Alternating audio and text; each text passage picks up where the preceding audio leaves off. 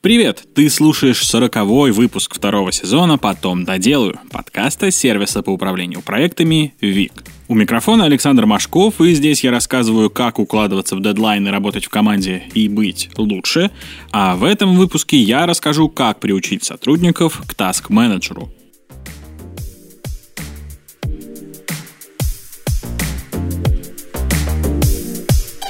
Вот вспомни, как было раньше.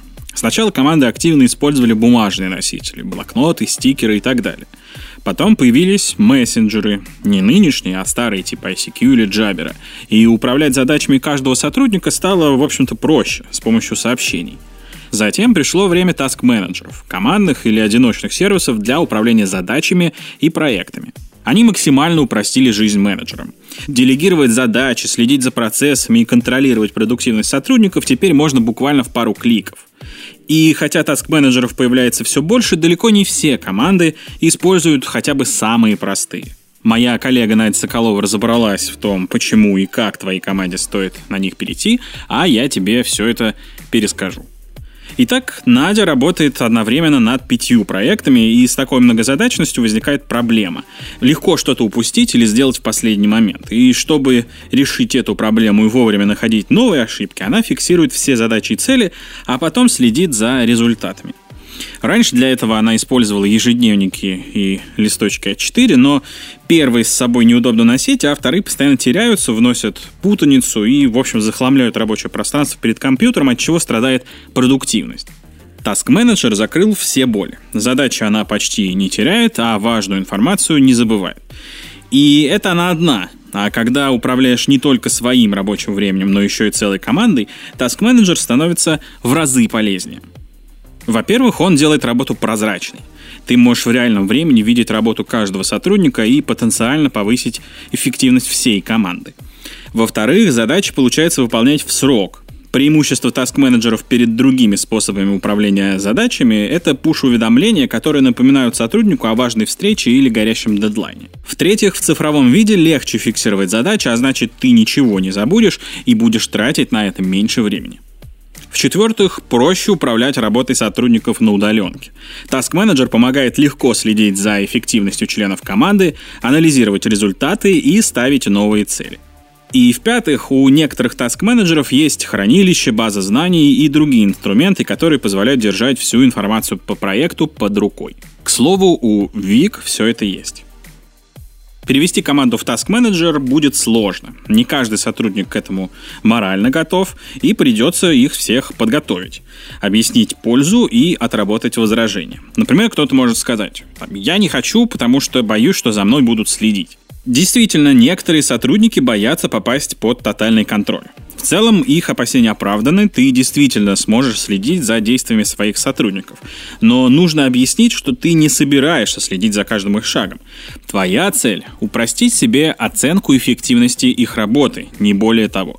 Еще бывает много сотрудников, которые привыкли к старому формату, какой бы он ни был. Они не любят перемены, а потому уверены, что изучать Task Manager сложно и долго. Тебе нужно убедить их в обратном. Разобраться в новом инструменте не так сложно, особенно когда для этого есть инструкции и обучающие видео. Но отработка возражений — это только часть работы, которую тебе нужно провести, чтобы сотрудники перешли в Task Manager. А весь процесс можно свести к простым четырем шагам. Первый шаг — расскажи команде о переводе на новый формат. Объясним, почему нужно начать управлять проектами и задачами в Task Manager. Как раз здесь начнутся возражения, которые тебе предстоит обработать. Круто, если ты сможешь мотивировать переход на Task Manager не только пользой для себя, но и для каждого сотрудника. Второй шаг – выбери самый удобный Task Manager. Их очень много, важно выбрать тот, что понравится и тебе, и твоей команде. Я разбирал 8 самых популярных таск-менеджеров, ссылочка на этот обзор преимуществ и недостатков э, в описании к выпуску, обязательно его почитай. Третий шаг – проведи обучение. Не все понимают, как пользоваться таск-менеджерами. Если оставить процесс обучения на откуп сотрудникам, скорее всего, они забьют и ничего не изменится. Поэтому будь готов дать команде все нужные материалы и внимательно следить за процессом обучения. Можно еще сильно упростить себе задачу с убеждением команды перейти на Task Manager и последующим обучением, сделав одного из сотрудников евангелистом. Сначала объясни всю пользу одному человеку, дай время, чтобы он научился работать в сервисе, а потом попроси уже его донести пользу для остальной части команды. Это может быть в разы эффективнее, чем если всем этим будешь заниматься непосредственно ты сам. И четвертый шаг – начните медленно переходить на Task Manager. Команде будет не просто привыкнуть к task-менеджеру, научиться фиксировать все задачи в электронном виде, поэтому послабление на первое время — это, в общем, норма. Со временем команда привыкнет. Если вы еще не пользуетесь task-менеджером, самое время об этом подумать. Это не так страшно и проблемно, как может показаться поначалу, но однозначно важно для твоей команды.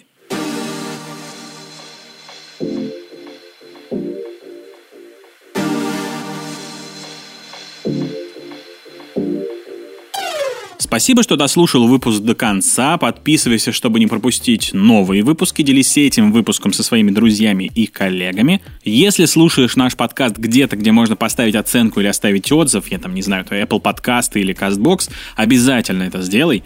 Предлагай новые темы и гостей, которых хочешь услышать в нашем подкасте. Ссылочка в описании к выпуску и в описании к самому подкасту. И, конечно, регистрируйся в нашем Task Manager.